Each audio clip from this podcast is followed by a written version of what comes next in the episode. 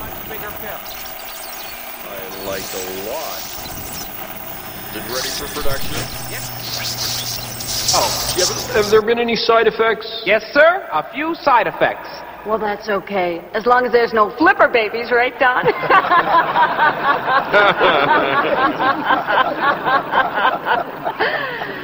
Well, there have been a few flipper babies.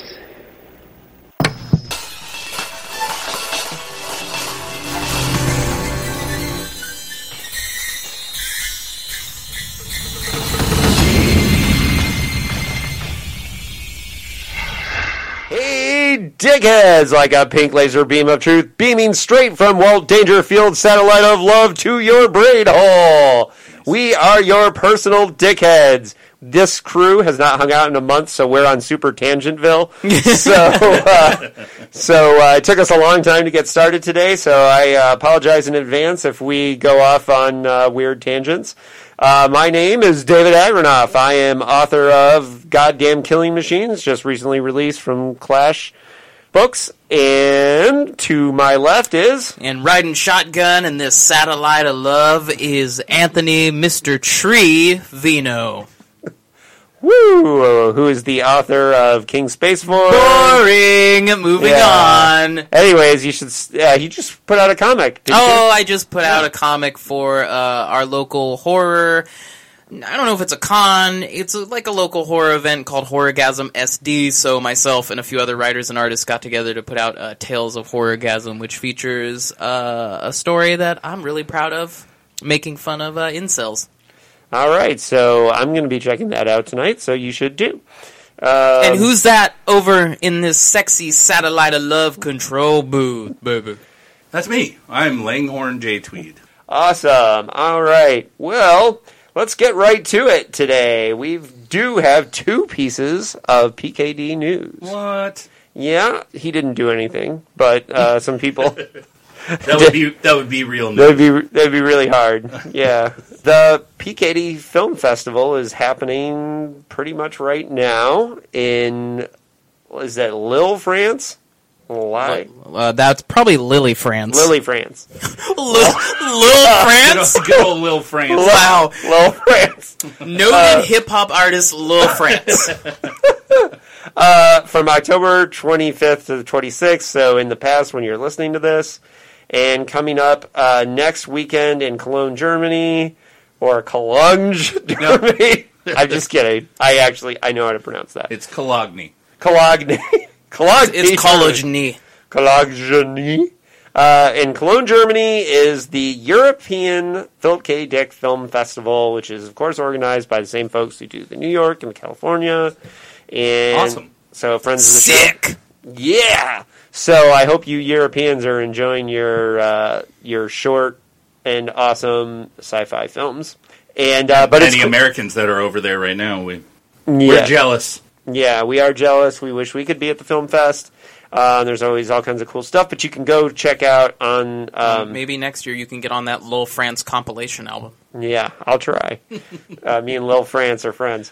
So the, uh, but it's cool that they're doing a PKD Film Fest in, in Europe. I think Yeah. that's really cool. I think, and I'm hoping there's a lot more European films, so I would definitely go check out the list of films and see how many you can track down.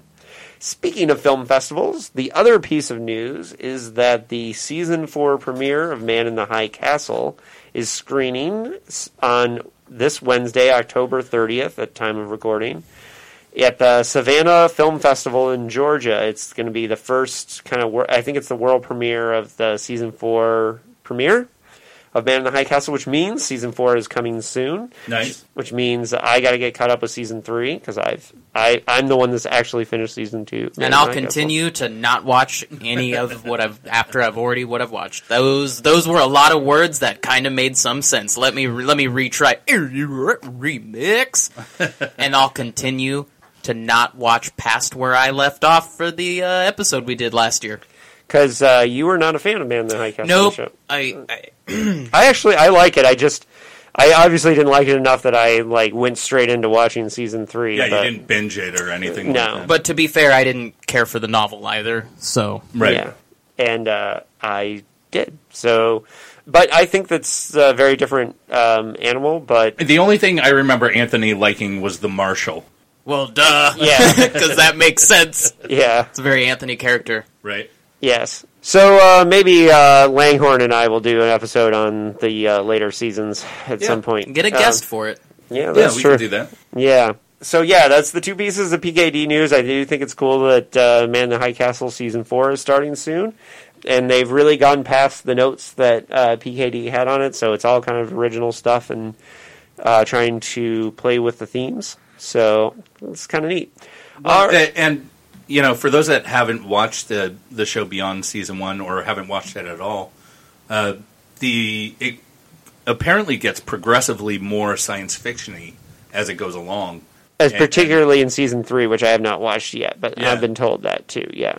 Uh, Yeah. I've only watched season one, but the uh, but from what I hear from people that have seen it, the- it it becomes a really different thing than the book, Yes. Yes. It's definitely more even science- more so than season one differs. Yeah, it definitely gets more science fictiony. But I, I think it stays true to some uh, PKD themes and the whole narrative of what is, uh, you know, what does the narrative of history really mean? Well, it's really it's really a tough show when you think about it because there's a character the uh, the guy from Dark City. I can't remember his name off the top of my head. Rufus. Uh, Yeah, Rufus Sewell. Sewell. His character is a Nazi, but you kind of root, you kind of root for him. Well, he definitely becomes more of a hero the longer the show goes on. Yes, All right. people still talk about Nazis, Anthony. Yeah, I I know. And it's still just as boring. All right. Anyways, on to dick-like suggestions. Yeah, let's, let's get past Anthony's uh, Holocaust denier. Whoa! Whoa! Okay. No, no, no, no, no. Not what I said. well, Oh, I'm so bored with this you ju- Holocaust stuff. I think Let's, you just broke some let's talk about Anthony. Billie Eilish. Wait, wait a minute. How old do you think I am? All right, So, Dick likes suggestions. David, you're the noted um, dick-like reader. suggester. Well, the- I would I would venture to say that David reads the most out of the three of us, right? Yeah. So, David, So this month, for my dick like suggestion, I've been reading a lot of books for the Hugo series, and I spent a lot of time reading Dune. So I don't want to get too heavily into Dune because we're going to do a whole episode on that. But uh, hot take: Dune is a good science fiction novel. I'm so shocked that you still feel that way. yeah, uh, it's my third time reading it, so look forward to that episode because that will be a while before you get it. But the new, uh, brand new book that I read was a novella by Stephen Kozeniewski called Skin Wrapper, which is a prequel to the Hematophages, which was a Dick-like suggestion last year that both Anthony and I read. And so this is like a 80-page novella about these like space mummy characters, They're, space mummy pirates. It's like uh, Space the hills have eyes if they were on a spaceship floating around. yeah, floating around. I and that. and so we get an origin story for uh, some of the skin wrapper characters in a short eighty page novella, but it's it's really good. I gave Kozeniewski a hard time about his using the word "butt" to describe somebody's ass a couple times in the book, where Well- it was kind of awkward to me. I mean, But- at least he didn't use the word tummy. That's true. I'll never let it go. Yeah, Anthony's referring to a time that I used somebody. I used tummy. That's a prime example of what I did exactly Right. what I was giving him a hard time for. I'm, I'm not saying whatever. It's a good book. I just was giving him a hard time about it. So my dick like suggestion this month, if you want to check out both the Hematophages and Skin Wrapper by Stephen Kozeniewski. So it's a, a ridiculously hard title to spell in the Hematophages, plus his name, which is very hard to spell. But Smell. smell. You can smell it for sure. That is a strange fetish in a channel on Pornhub that I have yet to encounter, David. Yeah. Well, Kozeniewski is a great writer. Uh, writes. Uh, he did a Bizarro zombie detective novel a couple years ago. Yeah, uh, Braineater Jones. Right. And um, but I really hope he keeps writing science fiction. I kind of I, I just definitely enjoyed these and and uh, it was fun.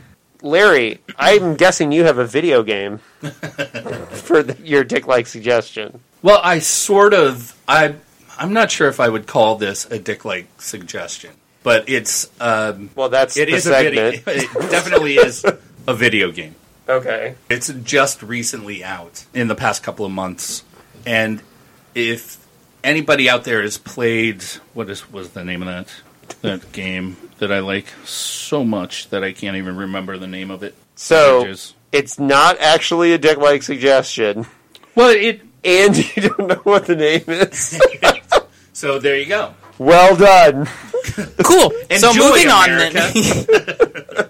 No, the the name of the game is Telling Lies. It's a choices game, and uh, I'm, I'm totally blanking on the the game made prior by the same people. Her story, uh, her story, which is a kind of a murder mystery, but it's one woman that is being interrogated by police several different times, and you have to figure out what what the story is.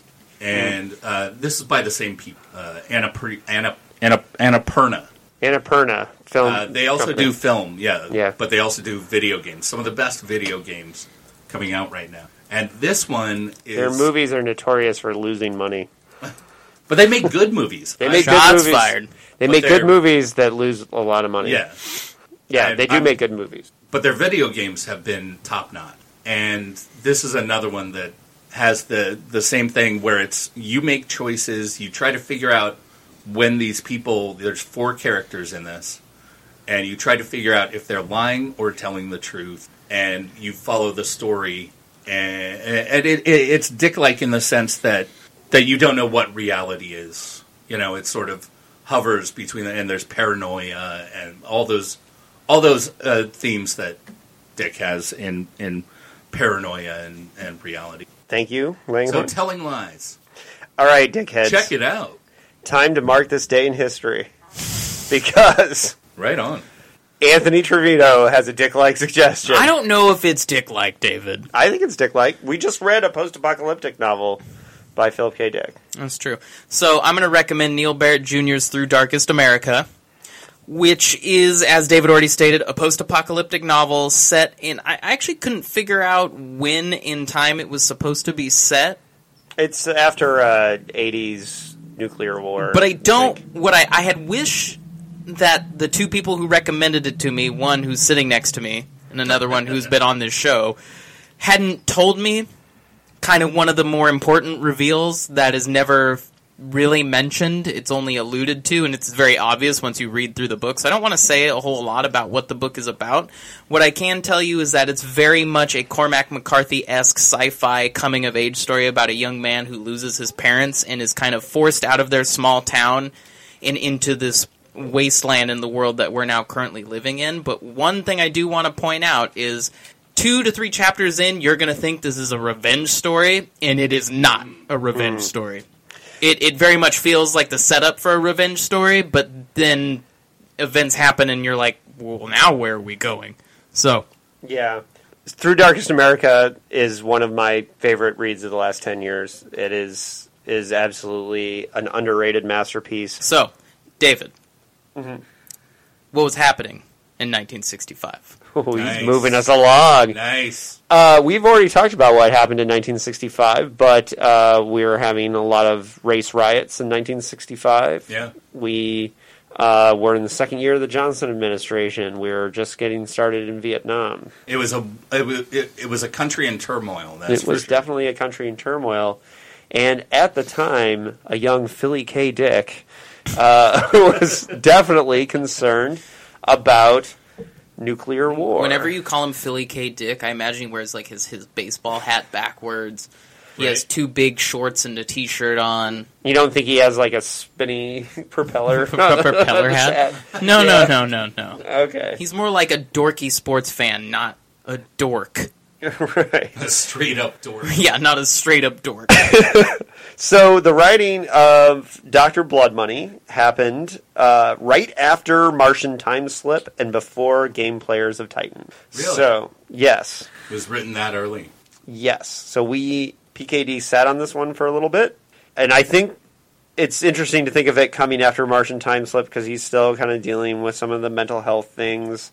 It, and it's funny too because I think it feels strong to me. I'm a fan of Martian Time Slip. I know David's gesturing at me. For those of you that are listening to this and not listening to it via YouTube, David gestured at me because I did not care for Martian Time Slip. well it's not all about you there fucking Anthony Well, Well, he was I, I didn't Anthony, like. Mr. Tree. I didn't Vino. like it either. Well, he right. was gesturing at me. So, so just calm down, Larry. We remembered to include you. Jesus Christ. Okay. Oh God. So I'm the one. Anthony, I'm the only person in the room fucking Trevino. Oh, this here. is Larry. I'm very upset because he made a comment that wasn't about me. What's your Anthony, last name? I can only talk about me. All right. Trevino. Oh, this is. Hey guys, let, all right, pause for a second.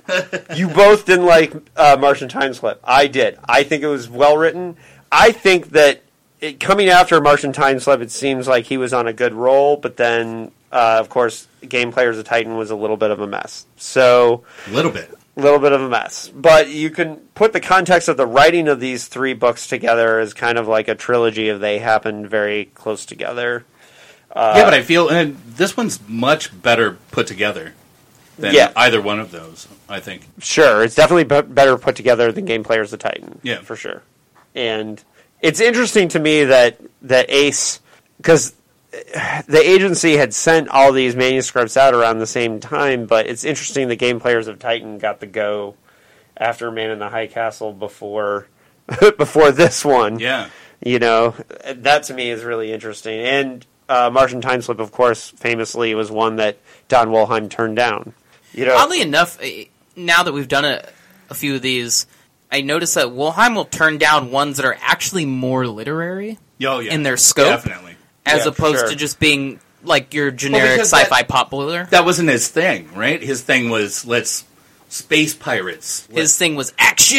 Yeah, let's pew pew stick pew to the, pew uh, pew pew pew pew. our audience is 14 year old boys. Let's keep them Yeah, entertained. which, if you remember from our Barry Malzberg interview, uh, presented what Barry was witness to the fact that Wollheim lost his shit when Man in the High Castle got Yeah. nominated for a Hugo because it was one that he had turned down. And he said it wasn't even science fiction. So, yep. in here we're gonna we're gonna eventually talk about some pretty serious Wollheim interventions on this book. Oh yeah. Uh, in the timeline of the writing, I think it's really interesting that he went from this to Game Players of Titan, and Yeah. I, I'm wondering if after this one, he didn't specifically write Game Players of Titan because he was like throwing a bone at Wollheim, like I got to get sure. Here's all the aliens you want. You know. here's all the stuff. pulpy shit you could ever want and yeah because uh, martian time slip he we know that regardless of how you guys felt about it he believed martian time slip was in his more literary canon uh, he very dick very specifically said that about about uh, martian time slip and he believed that about this book too which was submitted to the to SMLA under the title. Are you guys ready? Oh god. I already read it, but I'm ready. In Earth's diurnal course, A Oh Terran my Odyssey. a Terran Odyssey. Yikes! Okay, so I looked up what di- diurnal means. You know, Dick really had the pulse of the people. when he came to say it. He's really aiming for a broad audience with those titles. Uh, that title is re- reflective of one of those UFO conspiracy theory books you would find, Yeah.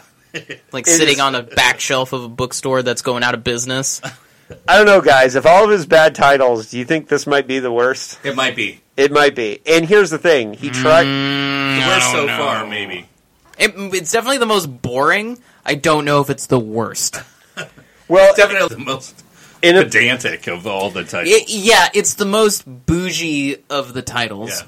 well, we also know that he would later go on to try and use the title again. Oh, really? and when uh, the novel that became the Ganymede Takeover, co-written with Ray Nelson, Okay. he originally um, wrote uh, called the manuscript Earth's Diurnal Course. So he really like he was He really was really into that title. he really liked that title. That's a bad title. I don't think it even actually makes any sense. No, it has nothing to do with the actual book. The title Yeah. it has is a good is a good title. What is a what is diurnal? It has something to do with the uh, regular r- revelation of the Earth, like Revolution? revolution of the Earth. Yeah, like like a twenty four hour period. the rhythm of each day. The rhythm Oh, of each Diurnal, an adjective of or during the day. Really? What the fuck does that have to do with anything? Anything. Daily of each day, diurnal rhythms, similar, daily, every day, day to day, quotidian, occurring every day. Wow. Yeah, uh, real great title. And oof. oof is right. Oof is right. And uh, so this would be. It was submitted to SMLA on February 11th, 1963. That was the date that it arrived. So it was at the agency for two years before. Oh, really? Were there edits in there, or was There- there, an editing period, or was it just Yeah, I'm was sure. just sat on? I'm sure there were drafts done, but the the paperback came out on June 11th, 1965, and that would be the paperback that you read, Larry. You have the Ace original. Um, if you want to hold it up for the YouTubers, um, that is a pretty cool cover. It is so much better than the garbage covers that Dave and I typically have for these Mariner editions. Get Yeah. your shit together, Mariner. Yeah, Mariner. The covers are super boring. Obviously, they didn't put a lot of energy into that. Stop having your intern graphic designer do these. Yeah, right. Uh, it, weirdly enough, this uh, was a PKD book that did not see publication in England until 1977, which is interesting. So there was not uh, there was not as many foreign editions of this one. Uh, actually, the Why, cool- do you know why that is? I do not know why that is, uh, but I do know uh, if we're going to talk about um, Doctor Blood Money covers, I would say my favorite is the Sci-Fi Masterworks cover, which is like a really goofy looking one. If you haven't seen that one, that is the cover. Maybe that, I'll use that one for the uh, for the screenshot or whatever. You, yeah, I used I used it on my blog uh, review, uh, not review the wait for the podcast. Uh, post. There was also oh in this period there was on March seventeenth, nineteen sixty four, about halfway through. PKD did take part of the novel and turn it into a short story called Terran Odyssey, which was published as a short story and has been collected in volume five of the collected stories of PKD. So there is there is a short story floating out there, but I believe it's just an excerpt, basically. okay. So then what happened was Don Wollheim had this amazing idea uh, where this was right around 1964, of course, was the year that Doctor Strangelove came out. And Right. wh- what was the subtitle for Doctor Strangelove? It was like it was like how we learned to love the How bomb. we- yeah. How how we learned to love the bomb. Yeah, which like that.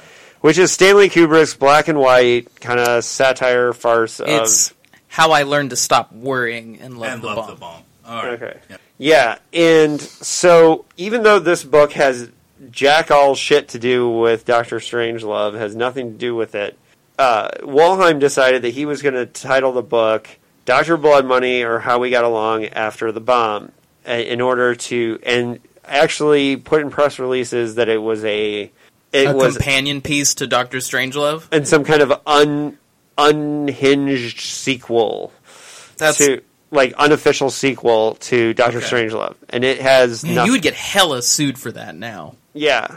I'm surprised he didn't get sued for it then. But for whatever reason, first of all, Doctor Strangelove was a successful movie, and yes, it was good. It had it was a Stanley Kubrick thing. It was a piece of the time. It doesn't really, I don't know how well it holds up today, but it's interesting that Wollheim was like, "Hey, PKD, let's let's hitch our wagon to that." Right. And I also, yeah, and it seems like kind of a fucked up move. It would be like me retitling the vegan revolution with zombies, Portlandia 2. or, like, yeah, they're similar, but I, but, it, but in this case, it's not even that similar. There's nothing really kind of no, there's nothing tying them together.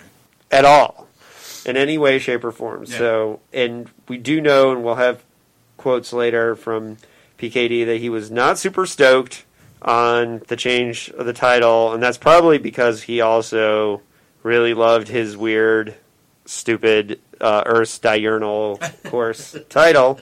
He wrote a letter in 1965 to Scott Meredith complaining about Don Wollheim's reaction also to the expansion of the unteleported man, which, by the way, uh, the Unteleported Man was released within this time. We did not do an episode on it. I did not raise this issue because it was technically considered a novella, and it Oh, will, and it is eventually expanded into the novel Lies Inc., which we will cover. So we will. So, So is that why it's called the Unteleported Man slash Lies Inc? exactly Okay. yes. Um, actually, uh, I forget the gentleman's name, but there was an individual at the PKD Fest who did a, a presentation on that very thing. really? Okay.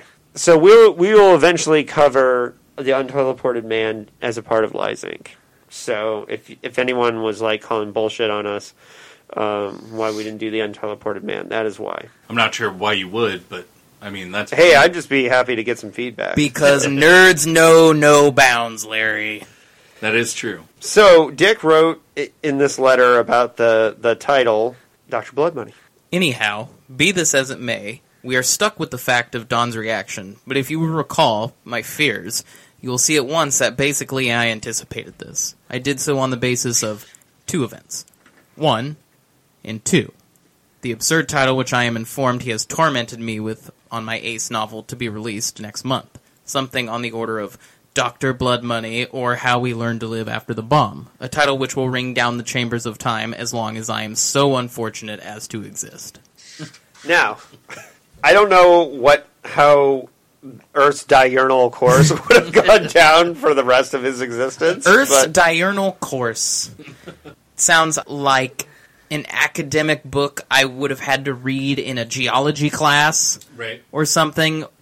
So I think Doctor Blood Money as a title on its own is good, and I'm glad that, for example, Mariner and Vintage and Masterworks just kept Doctor Blood Money and didn't Yeah, go with got the, rid of the, the, the- subtitle. the subtitle. The subtitle's dumb. yeah, I mean there is something to say that a lot of the novel is about like the just day to day life of, uh, Of after how we got along after the bomb. Yeah. So there there is a degree to that, and we'll give Wollheim some credit for that, but and we'll give him credit for saying hell no to Earth's diurnal course, Yeah. and, and so we'll give him credit for that. And I think you know, obviously, we know that he was just trying to ride that theme with Doctor Strangelove. So I would say that on the scale of Don Wollheim fuckery, this is not that bad compared compared to Eye in the Sky, for example. But it's definitely Don Wollheim fuckery, which you know we might want to have a, a spreadsheet to go along with Divorcepedia. In Um, PKD's Barely Legal, my new segment. Well, I'm bringing it back. Yeah. Bringing it. yeah, and so we I think definitely we need a graph. Yeah, a graph of, of the Don Wollheim fuckery is. I'm just definitely- saying, I'm sure there are some cool artists that are out there that listen. Do me up a PKD's Barely Legal mock up. I'm just saying, it'd be cool. Yeah, we could use a calendar. Hell yeah, I don't want to sell that calendar. I do. Especially when we use the we get to the month of Doctor Blood Money.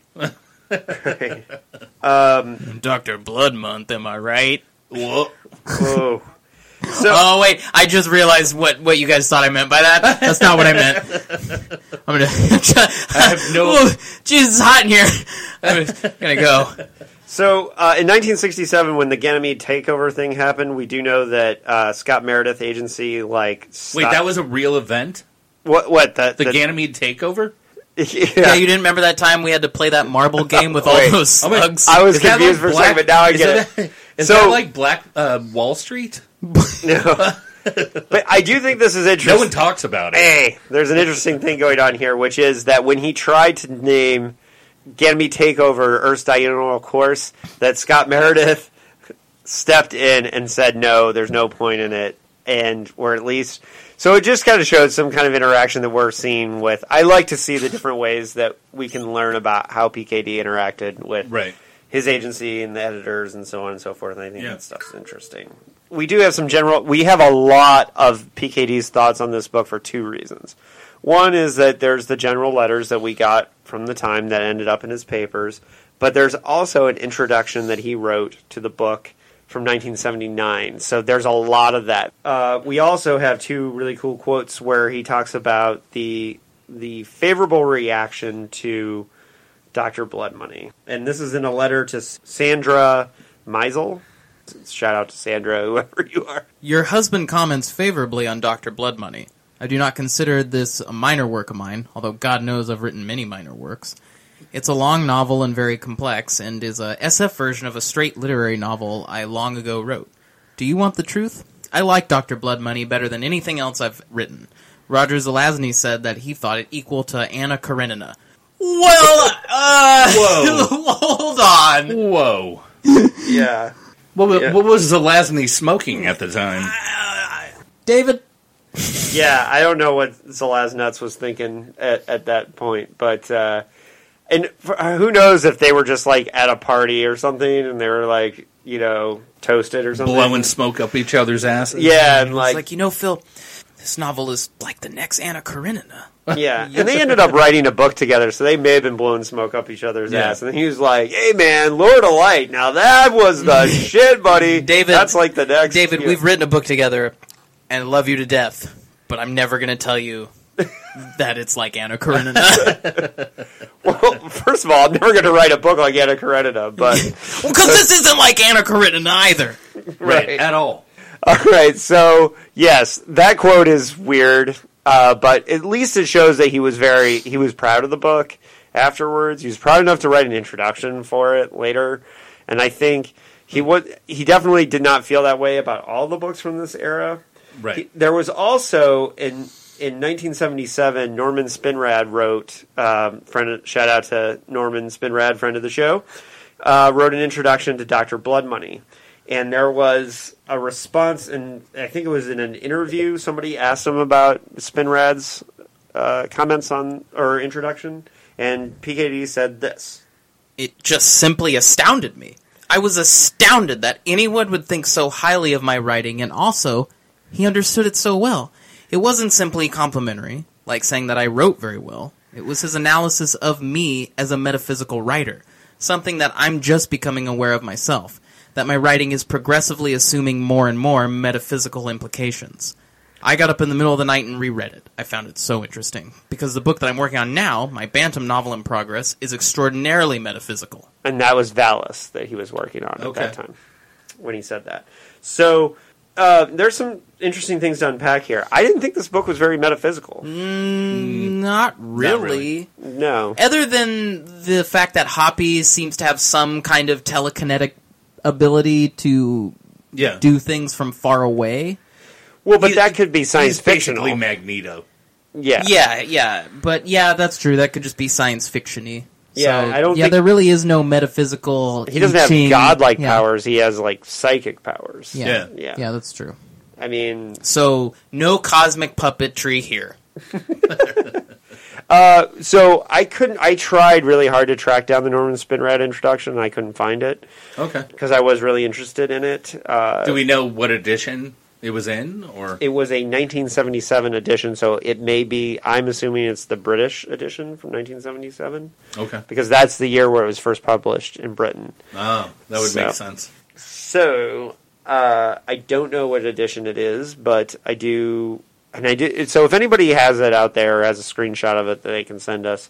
Um, I know the last time I put this out there, Jesse from SFF Audio like had something to us like 20 minutes after we posted the episode. Nice. So Jesse, if you're out there, uh, hook us up. What you got? Yeah, what you got?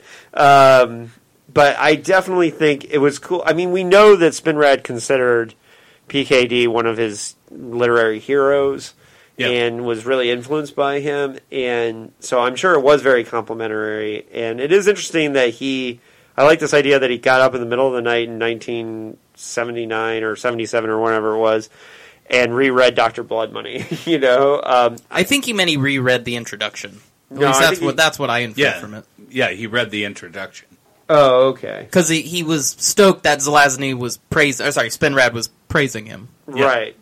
I kind of got the idea from this quote that he got up and reread. reread the Well, I mean, you do enough meth, you could probably get up and read. You know, Yeah.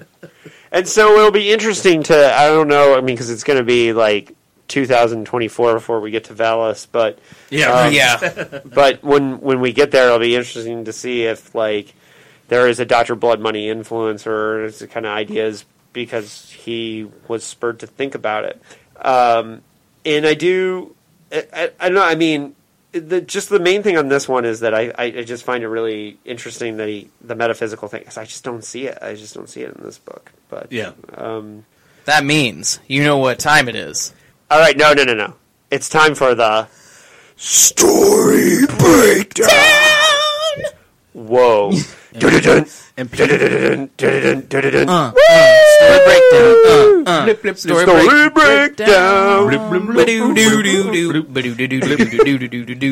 You thought I was going to do the home improvement theme, didn't you?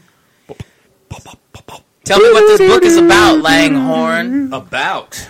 Oh, God. It's about something? All right. Um, here we go. Uh, today we're talking about Dr. Blood Money uh, with a stupid subtitle. And we we open in a, on a street in Berkeley where a dude is uh, watching crazy people go in and out of a psychiatrist's office.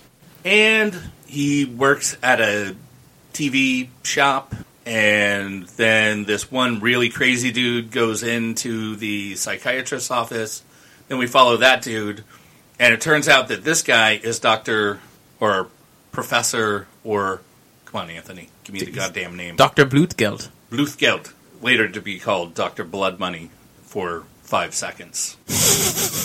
uh, but uh, we find out this guy is legit insane. And then we meet a we meet a flipper baby. But I will say that that scene, I have some notes on because it's very funny. But go on. Then we go back across the street. We uh, find out that our our friend is getting yelled at by his boss because he's looking at people, and his boss doesn't like people looking at people or doing things or drinking or really doing anything. He's kind of a dick. and uh, so the but then we meet the flipper baby, Hoppy, Hoppy, Hoppy Harrington. That's a great name. Oh, oh, and by the way, Stuart McConchie is our is our our fine uh, dark skinned friend who has been doing all the looking. And we learned that Hoppy has just gotten a job. He's been hanging around the TV shop because he wanted to be a repairman. His lifelong dream was to be a TV repairman. And so he got the gig. And then we go to a diner, and Hoppy drinks a beer, goes into a catatonic state, and has a vision of the future or the afterlife, as he says, but it's really just like 10 minutes into the future. Because what happens after that whole rigmarole is that uh, nuclear bombs fall. And we don't know why, we don't know how, but it, it goes very poorly. Everyone sort of dies except for our characters in the. I mean, you can't have a book without if they all die right away. Well, you could if it's about the afterlife, but that's not what this is. About. It's about a bunch of people that survive nuclear war, and then they form a society based on some really weird stuff and some really bad science. Like uh, you can just form, uh, you can just make farms and stuff. 20 miles away from where the nuclear blast happened, and everything's going to be groovy even though it's a world war and everything blew up. There is no nuclear winter. There's none of that stuff that we we got in uh, the day after. It just uh, everything is kind of like there's nuclear freaks, and but everything else is fine. So, oh, now we have now I have to do the story. All right, so Do, do you need some help this time? no, I got it. I got it. It's it's all good. All right.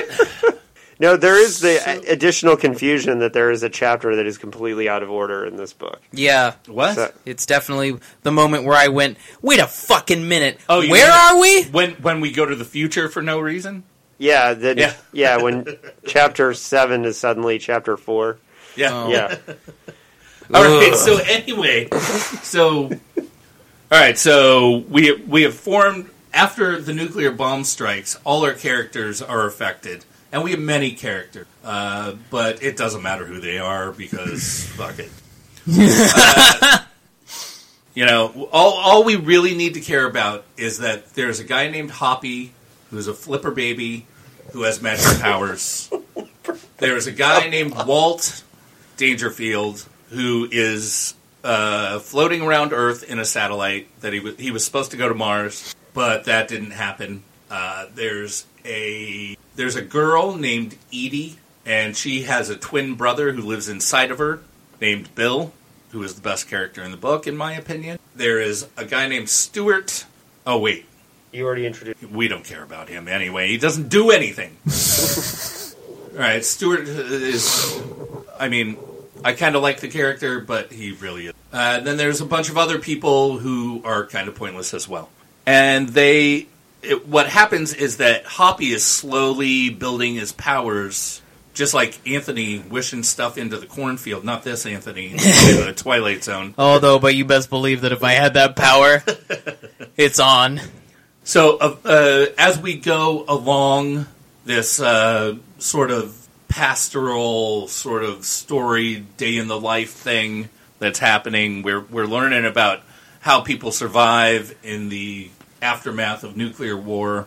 Uh, Hoppy is slowly gathering his his power and becoming more Magneto-ish, and learning other powers as well. Like he can he can control not just metal, but people.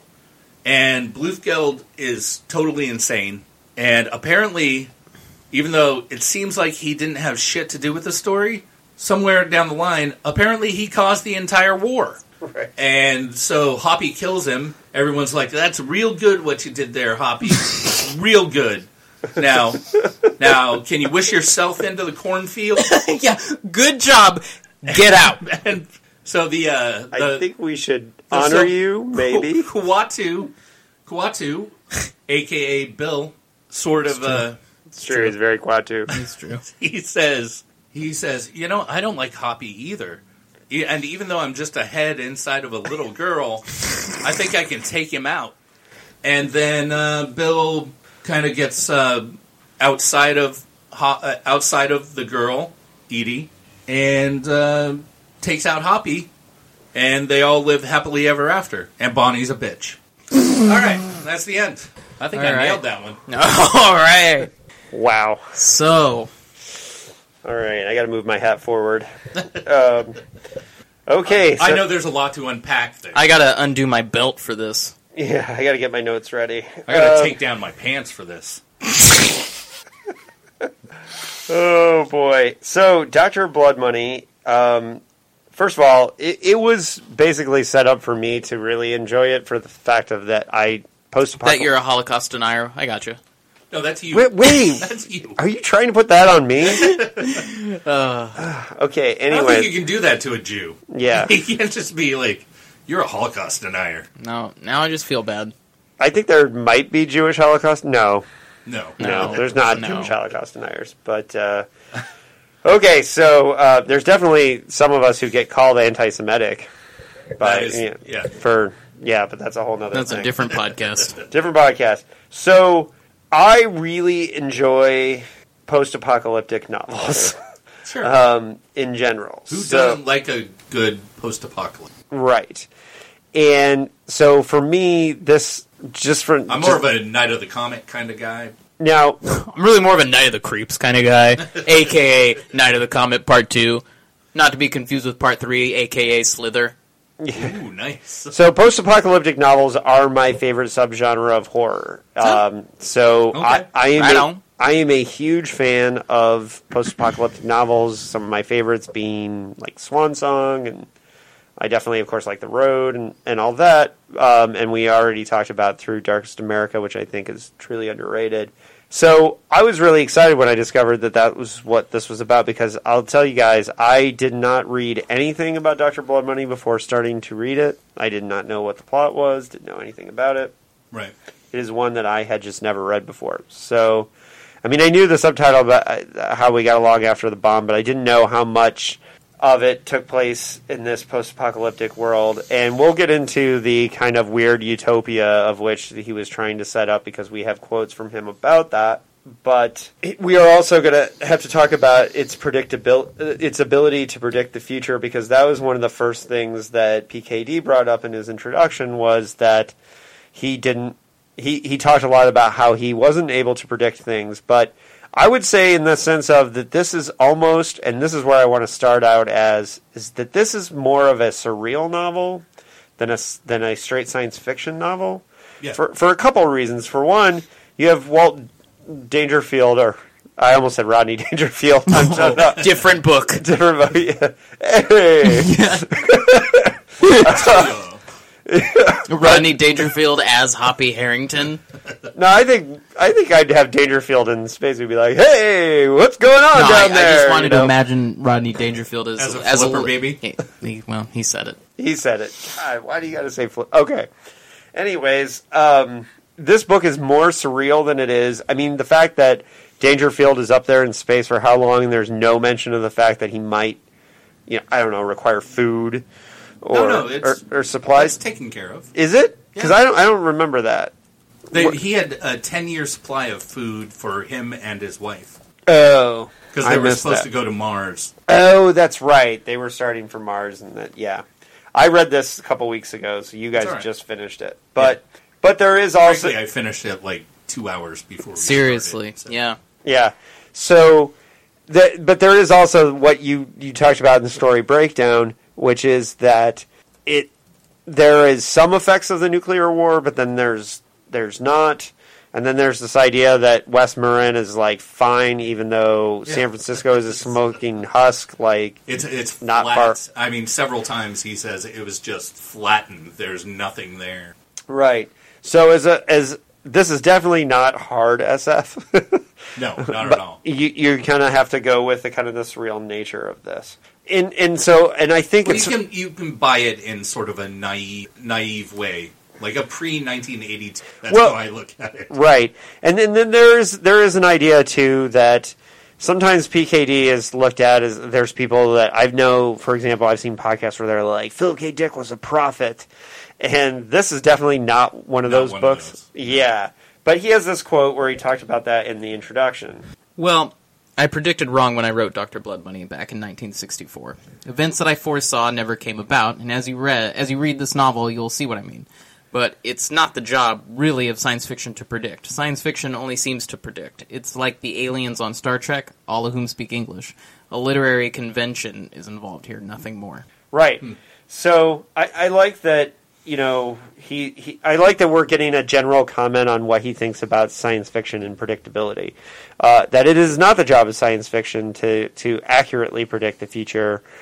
Uh, we're exploring ideas, and I think one of the things about Doctor Blood Money is that we get a lot of good themes and ideas of PKDs explored in this novel. A lot of them Right. and so I think that, that that's one of the cool things. But of course, he says uh, also, and this is something that I dealt with in my life because as a radical environmentalist and as a serious environmentalist, there were there were times and there were periods of which I thought, you know, that the ecology of the world was going to collapse in in a short time, you know, and and and there's there the Sort of the Chicken Little sky is falling kind of thing. Well, is that what you're talking about? Yeah, what I'm talking about is that I think through a lot of the nuclear age, people thought w- nuclear war was going to come any day. That it, and I think PKD was going through a thing that I kind of went through when I was younger, which is, you know, I basically I I was kind of in the same.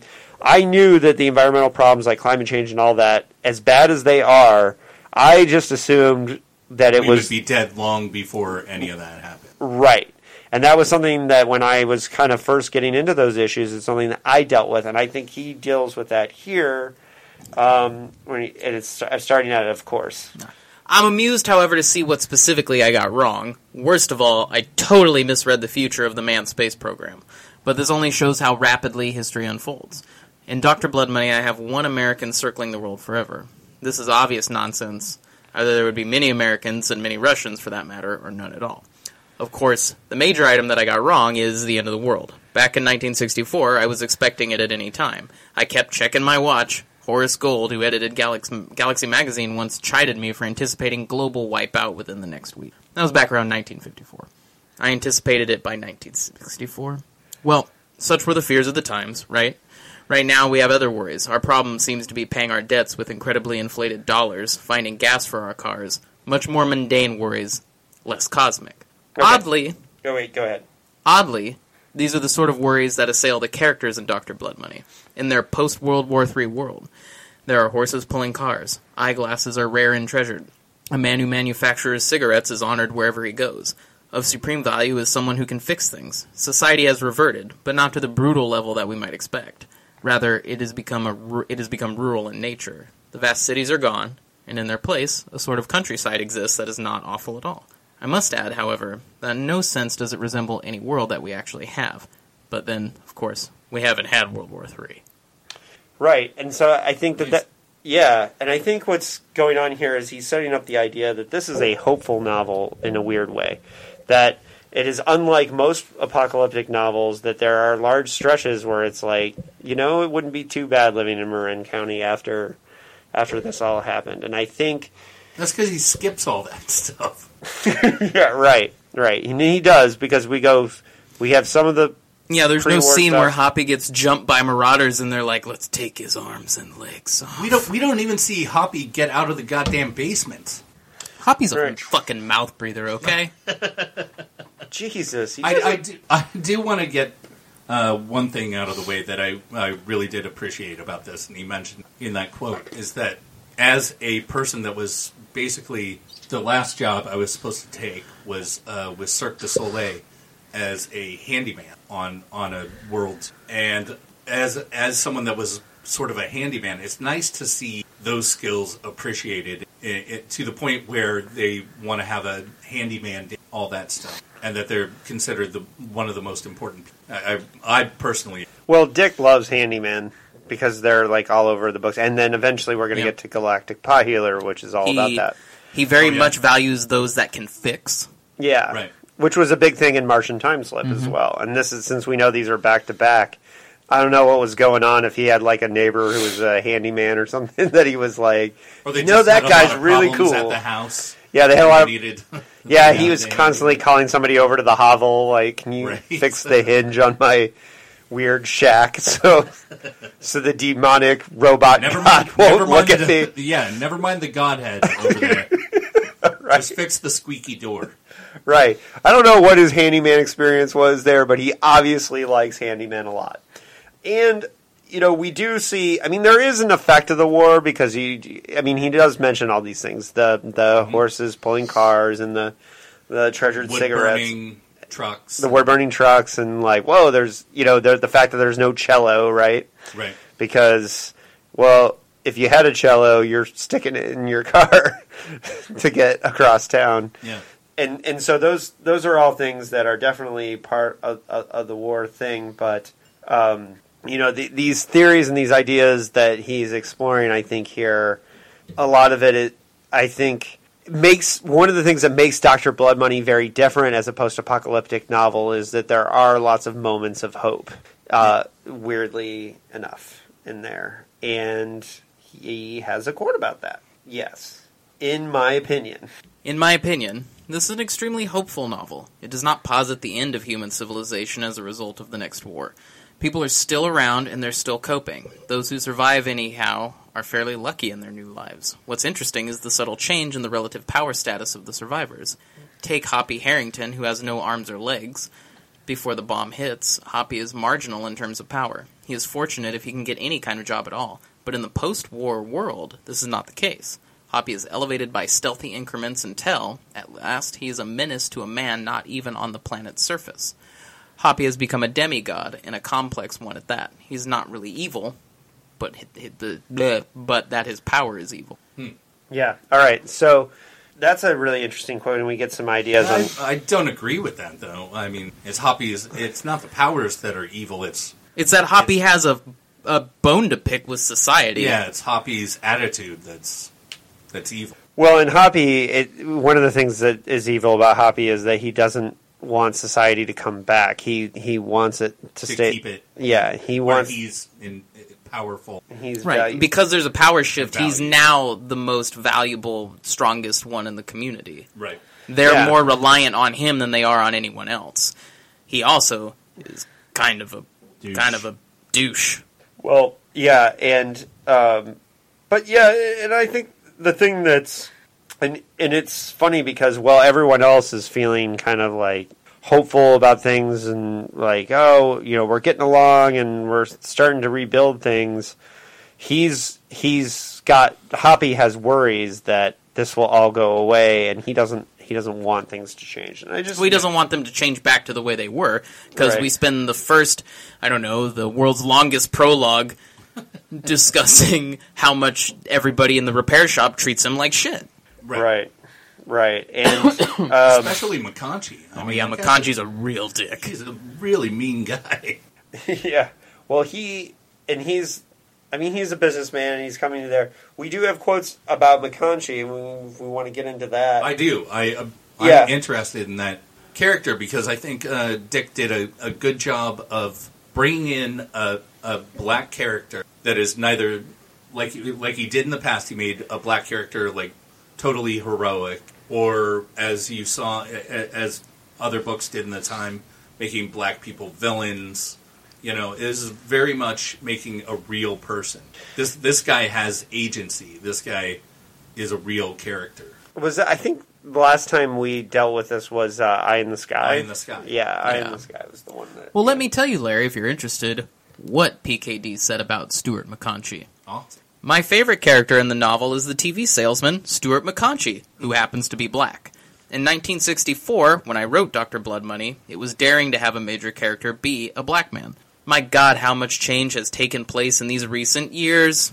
But what an excellent change. One we can be proud of. In my first novel, Solar Lottery, I had a black man as captain of a spaceship. Daring indeed for a novel published in 1955. Stuart is, in my opinion, the focus of the novel, and he appears first. It is through his eyes that we initially see Dr. Bluthgeld, which is to say, Dr. Blood Money. Stuart's reaction is simple. He's seeing a lunatic, and that's that. Bonnie Keller, however, knowing Dr. Bluthgeld more intimately, holds a more complex view of the man. Frankly, I tend to see Doc- Dr. Bluthgeld as Stuart McConchie sees him. I am, so to speak, Stuart McConchie, and at one time I was a TV salesman at a store on Shattuck Avenue in Berkeley. Like Stuart, I used to sweep the, swi- the sidewalk, the sidewalk in front of the store in the early morning, noticing the cute girls on their way to work. All right, PKD, just relax. Calm down. So I do have to confess to an oversimple view of Dr. Bluthgeld. I hate him and I hate everything he stands for. He is the alien and the enemy. Well, what if Dr. Bluthgeld was a sexy lady? Then would he feel the same? That is anyway- not what PKD said. Let's just be clear. I really hated that, that maniacal doctor, but damn dad ass. Anyway, I cannot fathom his mind. I can't understand his hates.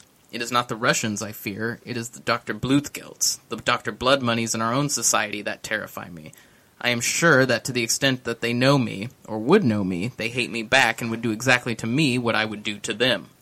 Okay, so uh, yeah, That's the thing uh, about Bluthgeld is we never really understand what the hell he did. We're never we we know he blew up some bombs maybe in the atmosphere, but that doesn't have any effect on the story other than he's a douche. Because Hoppy isn't isn't it doesn't have his physical deformities because it's from something else and we don't have any other characters that were affected by his 1972 disaster which doesn't have any any we don't have a clear idea reading as to what it was that happened Right.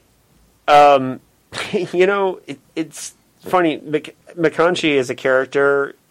I like that he's kind of complicated. That, um, and I, and I do see that PKD is definitely seeing him as the character we're supposed to kind of see the novel through.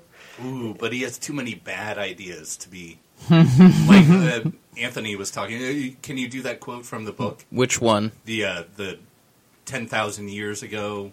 Oh, the the yeah. Give me give me one second.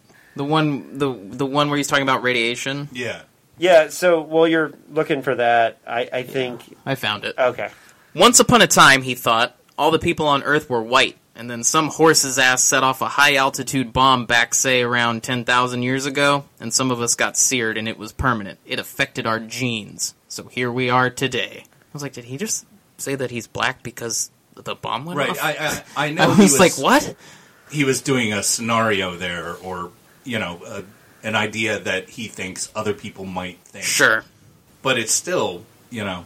Yeah, Part of- Stuart. Stuart If has this almost identifies as that character. That's a thought. correct, and and Stuart has like this weirdly built-in self-hate Mm-hmm. that I think he projects onto Hoppy quite a bit. Well, yeah. Rightly so, because later on in the book, you're like, "Mm, you know what? Well, we know Hoppy's Fuck a terrible. uh, Hoppy's a terrible person, but his prejudice starts prior to Mm-hmm. Hoppy doing anything. Oh yeah, no, he's he is primed to hate Hoppy from the moment he wheels Well, and re- himself into the repair shop. that the first thing he does really with Hoppy is misidentify Hoppy as being a so-called freak because of what happened in 1972, and Hoppy's like, "That no, it was the thalidomide. Yeah. he I'm- was born. I was born not- this way. Yeah, He also That had nothing to do with." he also guys. goes out of his of way. seventy two. He also Yeah. goes out of his way to narc him out Yeah, when when they get back to the repair shop. He, he's like, "Well, I was just just saying that he had a beer on lunch, and I Yeah. know, Mister Ferguson, you got these rules about not having a beer on lunch. It's it's, it's right. Now, granted, I think Hoppy was being a prick at the at the restaurant too, but McConchie just goes out of his way. But if if Dick is saying that we're supposed to identify with this character, I don't want to identify with that. To a degree, yeah, I don't think I necessarily want to identify with McConchie. Realistically, I probably identify mostly With the psychiatrist. with uh Well, that's me. I, I the character I, ident- I identify with is the psychiatrist. yeah, I would say the psychiatrist Stockstill. or you know, Yeah. if I just want to be cool and say I identify with Bill Keller. I too am a fetus inside this little girl. With long flowing hair. oh, I know. Uh, I'll, I'm going to get back to uh, Bill Keller in a little bit, but um, My favorite character in the whole. yeah. So because there's some really heavy themes going on there on PKD's life. Um, Really? Yes. But uh, I just want to. The last thing I want to quote uh, PKD on, and I'll just read it myself because it's a short one. But and uh, he says at the end, he says, "As the novel depicts, despite the war, the war did n- that did not happen, that did not in fact happen. It is a good future. I would have enjoyed being there with them in their microcosm, their post-war West Marin world. So that's it does read that way yeah, as sort of a fantasy. Mm-hmm. You know, back to small town life, that stuff, and and the fact that he's he's drawing his knowledge. He's being intentionally ignorant by drawing his knowledge of nuclear bombs from Nagasaki and, and the bombs dropped on Japan instead of how the bombs were during the 60s. You know, where they were so much more powerful, the devastation would be so much more radical and and you know the nuclear winter would happen and stuff that he's ignoring all those mm-hmm. Yeah, he is ignoring those things because I think he just wanted it. I'm I'm imagining he went on some like weekend trip to West Marin with with Anne at that well point. no he lived up there oh, okay, I see what you're saying. yeah, And- i mean he actually lived in the in the the area that he's talking For a short period of time. Uh, no that's where they had their house that's where the Oh, okay, okay, okay, okay. Sorry. Um, so I'm going to do kind of some lightning round and some things that I think we should talk about uh, from inside the book. Uh, one thing that's interesting to me is that the war started with Cuba. It was uh, there's a re- reference er, on page two to a draft. it's really vague but yeah Yeah, which was kind of interesting. Um, uh, fun. There, there's some uh, wackadoo science in this one. We haven't really. there's talked- plenty of wackadoo Yeah, there's- everything in there there's lots of wackadoo everything. We haven't talked about the wackadoo stuff in a while, but one of my favorites that made me laugh was was uh, Stockstill talks about a case of advanced insidious schizophrenia, which uh, made me laugh. right when he's talking to dangerfield right Yeah, yeah, and Is that the paranoid sensitiva? It was the paranoid sensitiva, um, which I just thought was a really funny one. We just talked about the spirit of 72 thing is a really interesting thing. How there was this one nuclear accident that's kind of vague um, the, of what happened. And on page 49 of the Mariner edition, it says, We are all living in Bruno's accident, in Bruno's accident now. We are all spirit of 72 right and I really thought that was a really interesting thing. And but it also has to do with the origin story of Hoppy because everyone believes that Hoppy, like we were talking about, became a freak because of it because of it, and he didn't, and that was that. I think that was one really interesting part of the story that that really kind of carried it forward. Right. Uh, well, David, I was telling Anthony this earlier. I think a lot of this book happens between the pages. You know, like we hear stuff like, you know, McConchie being in the uh, under the sidewalk and Hoppy being in the basement trapped. And then all of a sudden they're free and we never hear about it. You know, we hear about Bonnie going insane when when everything first strikes. She has sex with the one dude and then she's just walking along, but we never get any resolution or anything else from that. This whole this whole story happens off the Right, and I, I did notice that there were a lot of elements that I didn't get when I first read it. That when I was reading about the book, I was like, "Oh, okay, now I get what's going on."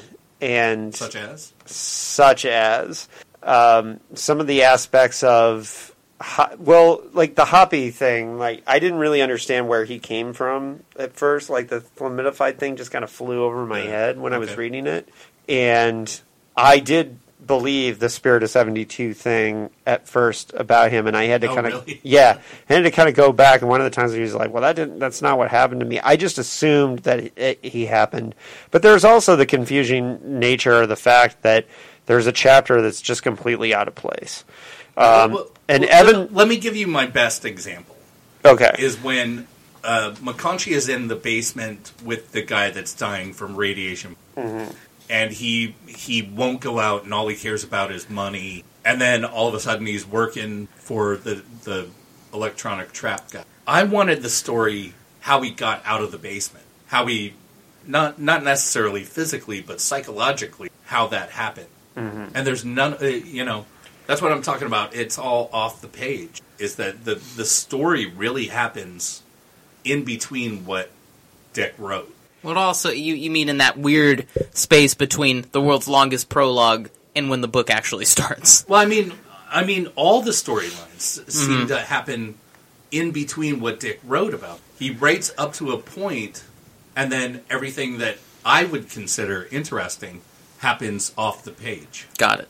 You know, it's like, it's like I said earlier, there was you know, a low budget movie where you see the guy on screen having stuff thrown at him. And he's like, "That battle over there is going really badly. Oh my god, it's so epic! If only you could see it." I- that's how I totally the that's how sci-fi feel channel this- version of dune Yeah. How I feel this novel is. yeah like they're missing like we're missing a lot Like of the things. the best stuff is happening off the screen sure or off the page. All right. Well, the next thing that I, I I've got is um, some. There were some moments where I thought the writing, the prose, was actually really good for Oh, PKD, especially on page fifty nine of the Mariner edition. I love this part where he said where.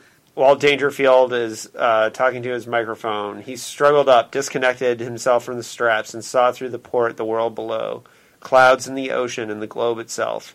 Here and there, here, uh, here and there on it, matches were lit. He saw the puffs, the flares. Fright overcame him. He sailed silently through space, looking down at the pinches of burning of burning scattered about. He knew what they were. It's death, he thought. Death lighting up spots, burning up the world's life second by second. He continued to watch.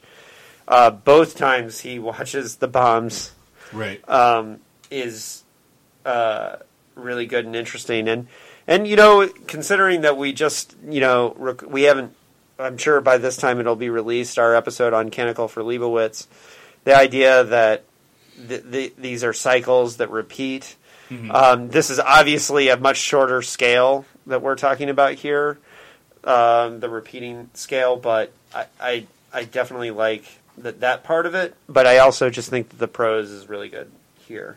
Yeah, I, I actually thought of you guys when I was reading one section uh, where I don't, I, I don't remember page or anything like that, but he's talking about how the the people are not only born with deformities, but there are certain type deformities where they have to actually each other hmm. and and become these masses of different people sharing organs. And I was like, oh, Anthony's gonna love this stuff. It's true. I did. Yeah. It was almost. It was almost. You guys remember when we were doing World Jones Made? You were talking about like, I want this this circus, this carnival, to be the whole novel, and I felt like he touched on that on that sort of same vibe with the started describing the uh, the sort of body horror stuff that post. new. Right. What do you think of that? I think that stuff was great. Um, I really It was enjoyed it. well written too. I mean, Yeah. he really does those those horror elements really well, but he does them so seldom. Um, oh, and I did find the part where he's talking about getting out of the basement. um, and uh, what's funny too is in, in that scene, by the way, he gets a, a dig in on Anne Rand, uh, Anne, And and Rand, Anne Rand, Ayn Rand. Anne Rand, and he says on page sixty-five, the Mariner edition. No one would be dependent on big society. It would be all small towns and individual individuality, like Anne Rand talked about in her books. It would be the end of conformity in the mass mind and junk. No more factory produced junk like cartons of color 3D television sets, which have fallen on all sides of him. Yeah. And so I like the idea too that he was projecting future TVs, you know, uh, in 19, what it was like late 70s TV, they were going to have 3D TVs Right. we definitely get a, um, a lot of the societal themes coming up here. Now the Gulf on page 82. Now the Gulf was wider. It was obvious that he did not actually comprehend the meaning of most activities conducted around him. He had been brooding, for exist, for instance, about the yearly trip to the Department of Motor Vehicles for his auto license renewal. Why did that make me laugh, guys? The mention of the auto license renewal. Remember the letters um, for Three Stigmata of Palmer Right. Eldritch? I think this was on PKD's mind. it's like, God damn it. You know what, though? After the war, I won't have to worry about renewing the license My on my car. um, so I found that to be really kind of funny. right, because wasn't it, he had his car towed twice? Right, and that's why, and his phone was disconnected Mm-hmm. right before when he was writing Three Stigmata. so, so that just that line in there made me laugh. Uh, what do you guys think about uh, Dan- the idea that Dangerfield is playing music and being DJ to the world? Like, I thought that was kind of neat. I, thought that was a I neat like aspect. that idea. Yeah, Like And- he he connected the entire world. Yeah, and he was giving like weather updates, and he was he was basically like the closest thing to an internet this this kind of feature has. Like he, you know, and I, I kind of like that part. Yeah, the, well, at the time, closest to a TV. that Yeah, like with get. news and yeah, But it also harkened back to like fireside chats and the uh, radio dramas and stuff like that before TV. So it it made sense. Yeah. Um, Anthony, any thoughts on the Dangerfield character and the whole communicating from the satellite? I think it's an interesting idea that I felt didn't really do anything for me later on when Hoppy's whole plan is to kill him. And Um, but if his, you set his that up- wasn't just to kill him, but take over his life Right. and be But if you set that up as The the, framing attention. device for the novel and kind of exploring the well, this is jumping ahead. Uh, I just fine. it would have functioned better at a framing device, in my opinion, rather than just being a background. It, it, it, right, it wants to be important, but Dick doesn't make it as important as I think he thought it was. right. I don't know. I mean, for me, uh, on page 105 of the Mariner edition, there's the scene that, that I think explains some of the things that I think are important about it. Um, the rows of seated people listened intently to the initial words from Dangerfield began to emerge from the static. Uh, lice type typhus is said to be breaking out in Washington up to the Canadian border. So stay away from there, my friends. If this report is true, it's a very bad sign indeed. Also, a report from Portland, Oregon, more on the cheerful side. Two ships arrived from the Orient. I like the idea that, and he says here, the listening room full, room full of people stirred with excitement. I just, I really thought this was a neat scene. Like, it doesn't. Yeah. Well, I don't think it's a bad scene. I just think that if Hoppy's plan is to become Walt Dangerfield, then we should spend more time with Walt Dangerfield and kind of understand that that character a little bit better. Make him yeah less of a This stock book, character. this book has of a- several characters that I could not give less of a fuck about. All right, Well. Dangerfield's not one of those. No, he's not. But uh, Yeah. you know, he's he's essential in a way. But you're right. More time with him would have made it would have given us more of a connection. All right, and, so- and made it more valuable. so, how about a character you did give a fuck about?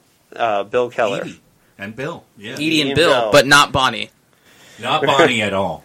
What a horrible, horribly Or written, or horribly written character. I or would maybe say. we should talk about Mr. Asturias, who's in it for a chapter and then never comes back again. Because he gets and then gets murdered. murdered off Again. page. Again, off page. All right, so Edie and Bill, in on page uh, 140, in the years since the war, Doctor Stillwell had examined hundreds of funny people, which I, by the way, Funny people. funny people. it's not any worse than your flipper babies, but um, Well, Flipper Babies is horrible. yeah, That's and funny point. people's not great. Uh, many strange and exotic uh, and exotic variants on human life form, which flourish now under a more tolerant, although smokily veiled sky. And then, so this whole thing about the the twins, um, Edie said, "I'm glad I have a brother. He keeps me from being lonely." When he's asleep, I feel him there. I know he's there. What do we know about Philip K. Dick's relationship with his sister? Uh, Philip K. Dick lost his twin sister when she was only a few months old, and Jane, his twin Jane, and this became a recurring theme in Dick's fiction throughout time. Is this idea of this ghost twin or this ghostly figure in his life because he forever felt like he missed or lost something out, and I think Bill Keller becomes more of an interesting character if you know that. In Well, the- in the why do you think- think he gender swapped it? um, I don't know, but I, I don't even know that he's necessarily thinking it, uh, about it Consciously? Consciously, yeah. But um, I, I love their relationship. I love that Bill is a little kid that can talk to dead adults, and that- that really comes through with his character, where he's uh-huh. like still asking for approval after he gets out. He's like, "Can I can I do this? Can I go to school? Can I be a normal person?" And, and he's still a child, but he has all this knowledge and all this power. It's really, I, I think it's the best thing he did in this. yeah, it's definitely a really great character, and it would be interesting to see a novel built around the character that has like kind of a Kuato, you know, going on. So I'm gonna skip a bunch of the things I have that I think are a little less important than I thought they were before. but uh, as far as Doctor, let's talk about um, Bruno, Doctor Bluthgeld. I like this line on page 196 where he's having a conversation with Bonnie, I believe, and he says, Dr. Bluthgeld says, Yes, it's all the po- power in the world rolled together. I am the center. God willed it to be that way. And then she says, What a mistake God made. I like that line a lot. I think that's a really. Um, I think uh, I think Dick was having a good time making jokes with Geld. Because uh, you know we've read enough of this to know he has a weird sense of humor. And so when the guy's like, "I'm the cause of the war," and you should all pray and all that stuff, I think he was making himself laugh. right. Yeah. I, I think he used that character as sort of a, a joke. Yeah, and I, w- I would agree. And I think Dr. Bluthgeld is, well, he's not there a ton in the story. He, um, I think he's worthy of having the title of the book because he's, you know, he feels guilt and conscience for everything that's happening in this world. Now, do you believe he actually started the I don't know. I think he believes it, and I think everyone else believes it. So I'm gonna, I guess, yes. The, uh, you know, the the bombs that go off uh, when they're when Bonnie and what's his face are in the in the forest, they they don't have the power or anything like a nuclear bomb. But do you think that's Bluthgeld doing that, or because it's not explained in Yeah. any other way? So I think it's left open to interpretation that he could really be the person, or it could be something that people are mistaking. right. But I, I think, uh, I like that the the characters later are like Bluthgeld uses used his magic to try to restart the war. right, right, yeah. I think there's lots of really interesting things that came up uh, through with him, and one crucial page, and this is the last thing that I have to read from the book. But if I would point people to um, a series of pages that have a lot to do with what are the overall themes of the book, it would be 212 through 214. And not only is there really good prose on those pages, but I think the theme, and this may be a little on the nose, so um, you guys can tell me if you Sure. think this is too on the nose. But I believe it's Edie speaking, and no, it's Bonnie. Bonnie's having these thoughts. The sky now had become sooty black. She remembered that color. It was never entire. It had never entirely departed anyhow. So there's some ex- Right. example of the nuclear winter. It had merely lessened. Our fragile world, Bar- Bonnie thought. We labor to build up after the emergency this puny society from our tattered school books, our deluxe, our quote deluxe cigarettes, our wood burning trucks. It can't stand much more punishment. It can't stand this that Bruno is doing or appears to be doing. One blow again directed at us, and we will be gone. The brilliant animals will perish. All the new odd species will disappear as suddenly as they arrived. Too bad, she thought with grief. It's unfair. Terry the verbose dog, him too. And maybe we were too ambitious. Maybe we shouldn't have dared to try and rebuild and go on. And that gets into the Canticle for Leibowitz themes of the Sure. of repeating itself. And of course, that's also a reminder that we forgot to talk about the super intelligent cats and dogs and the talking dogs and the stuff that I I had forgotten That's about. All, that's all secondary, tertiary stuff. World building stuff, but I actually thought that stuff was funny. So that's where you get some of the. it was PK funny, but it kills the feel the feel of the book for me. Well, it, when it doesn't we- really fit in anywhere. It's So a it- it little doesn't- it's too extra, fantastical bullshit. right? Yeah, but see, I was fine with that because for me, this book felt more fantastical, and I I wasn't looking for a gritty, hard. I wasn't looking for McCarthy's The Road. I wasn't either, but talking Yeah. dogs. yes, you Do you really wanna don't like. revisit It's the a very- adjustment team? Yeah, yeah, I was gonna say. It, it's very fantasy and, and not science fiction. Yeah, It's a hey Homer, find your soulmate. it's that Simpsons episode. Right. Wait a second, dogs don't talk. Huh? Yeah, exactly. All right, so um, we got to get into. I think. I, is there any other themes or things you guys want to go into, or are we getting into our uh, ratings? Well, yeah, I mean, there's a lot to this book, but I, I think we we covered the necessary part. I mean, there's little nitpicks here and there that we could talk about, little sections, but I think we I think we covered it. I kind of I think some of the things that are surreal and weird about it are one of the things that I like about this novel because there are literally I mean there are shelves I mean there are libraries full of Alas Babylon and On the Beach and and Swan Songs and Yeah. there's all kinds of post-apocalyptic novels like that. But I like the the edge that this one has a little bit of a surreal feel to it and and I, I like that about this novel, and for that, re- It does. It does have a, a literary kind of read, like uh, that entire center section where it's just sort of day in the life. This is what this is what the people do.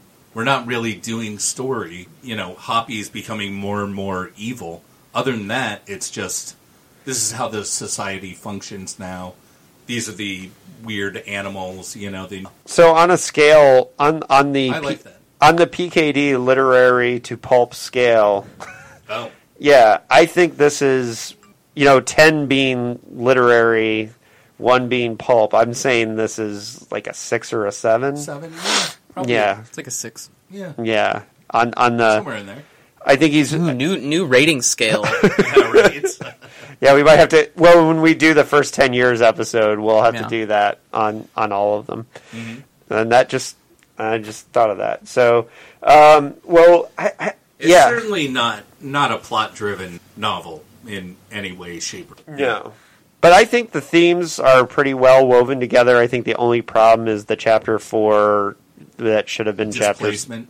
Yeah, chapter seven, and I know Lampy brought this up on his podcast. Um, the the and he I, he and I both have done some research and on on uh, why that happened, and I did not find any notes on like if that was just like a printing error or And it's still not corrected. it hasn't been corrected in any editions. It's the same. very very fucking confusing. Someone fix it. Yeah, yeah. I I agree with Anthony. That that shit was out of nowhere. Yeah, it really was. I got to a point and thought I had skipped over a ton Yeah. of stuff. and when we get to our final like opinions, I'll explain. But yeah, I'd say it's a six on the pulp to literary scale. Um, all right, so I'm going to give this novel five out of five Famocleus carts. Wow. but it is barely getting that fifth star because I guess that there were some problems, but all the problems that I had were were so minor that the things that I think are pluses out, outdid it for me. And I definitely this one hit a lot of sweet spots for me, so that's one of the reasons why I think I, I liked it so much. But overall, I, I I think this is one of his stronger works, and I think it's one that uh, has themes that I'll be thinking about for a long time. But uh, Anthony, what was your your rating? I'm gonna give it three diurnal rhythms out of uh, five. Diurnal. the the the missing chapter, the misplaced chapter, kills me. you it up. fucking kills me. It it it feels like the like I said already. It feels like I read the world's longest prologue, and then oh hey, by the way, the book started. And realistically, the book should have started after the bombs drop in the first place.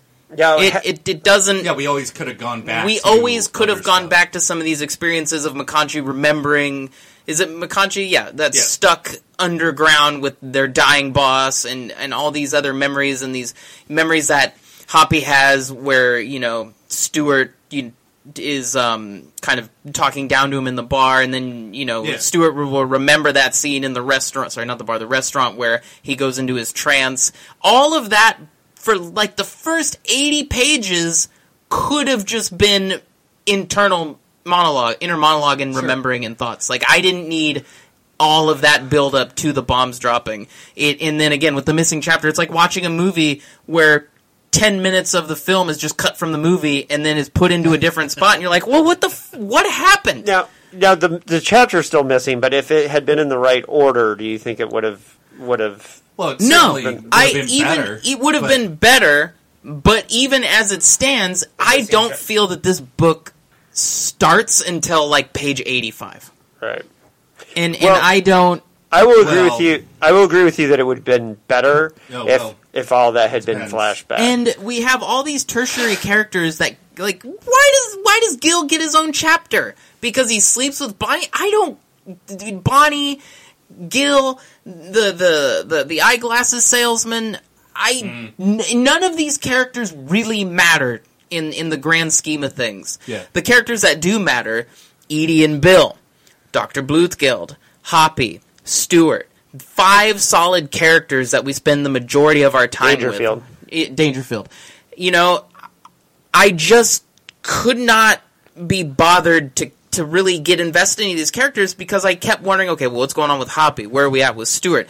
And, Yeah. and and you look at Bluthgeld, you look at Stuart, you look at Edie and her brother. Like all these characters have kind of this relationship building towards the end of the book, but it gets kind of lost with these other characters that to me don't really matter. Yeah. So yeah, Well, three. I think that's what makes it. That's what gives it its literary flair. Is those extra characters? oh, you mean a lot of pointless meandering? Yes, Sure. I, I do mean. I would agree with that. I specifically mean Yeah. that. well, and I and I kind of I liked the world building picture that it painted. That, that I liked seeing different aspects of that world. So I think that worked. That's why it wasn't a deal breaker for me. Right. Um, and, and if you're worried about just what drives the narrative forward, um, I definitely see why. This I, I understand this what is you're saying. for you. Yeah, I understand what you're saying, Anthony, and I don't think that you're wrong to, to think that way. I'm just saying why it managed to work for me was that.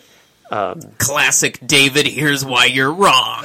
no, I'm not. Nah, dude, I'm just kidding. I'm I not- totally understand. I absolutely am saying. Um, so, uh, but I would say I would say you're not wrong for for your feelings at all. I just I think it worked for me because I I liked the painting, the world building painting that it that it that the characters created. Sure. Sure.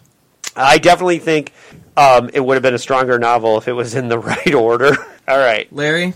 Uh, I'm I'm going with three um, flipper babies, but I really I really want to give it two and a half. Wow. But- really? Yeah, too much happens for me. Too much happens off the page. I would agree with. Well, I, I'm I'm in agreement with you on that. Just uh, there's uh, not only just to add with to what Anthony said, but too much is off the page for me. I want those sections. I want to know what actually happens, not just the build up to what happens, and then we cut away to something else. Two guys standing in a field going, "Well, that was weird, huh?" Yeah. Uh, That's how this book Yeah, goes. yeah. It's, this book Oh smash God, cuts this real hard. This, there's this huge problem, and then it cuts to, wow, thank God we got rid of that problem. It poochied itself right out of the narrative.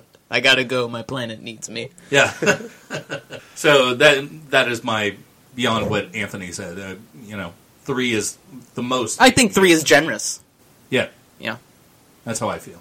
Okay. Yeah, I, I liked it. All right, guys. let's get our gross casting couch out and uh, cast this Honestly, movie. Honestly, for me, I was thinking about this when I was reading this. I would not make this.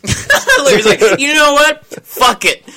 This That that is not the experiment. I- That is Slush is the pile. First, this is the first No, time explain. I've I've read one of these books and been like, this sucks as a movie. Nothing happens. Everything that happens happened. All right, here. If I was going to make this movie, everything that was supposed to happen that we didn't see, that would be the movie. Mm-hmm. So I would, that's I would have that's been done build-up- before. I would have the build-ups and then actually have the things happen instead of be like, oh, thank God I got out of that problem. Isn't that kind of what I haven't read Children of Men, but I've heard that the novel of Children of Men Is, is, is does that same thing? yeah, that the movie is like a lot of what happens off screen Oh, nice. in the Okay.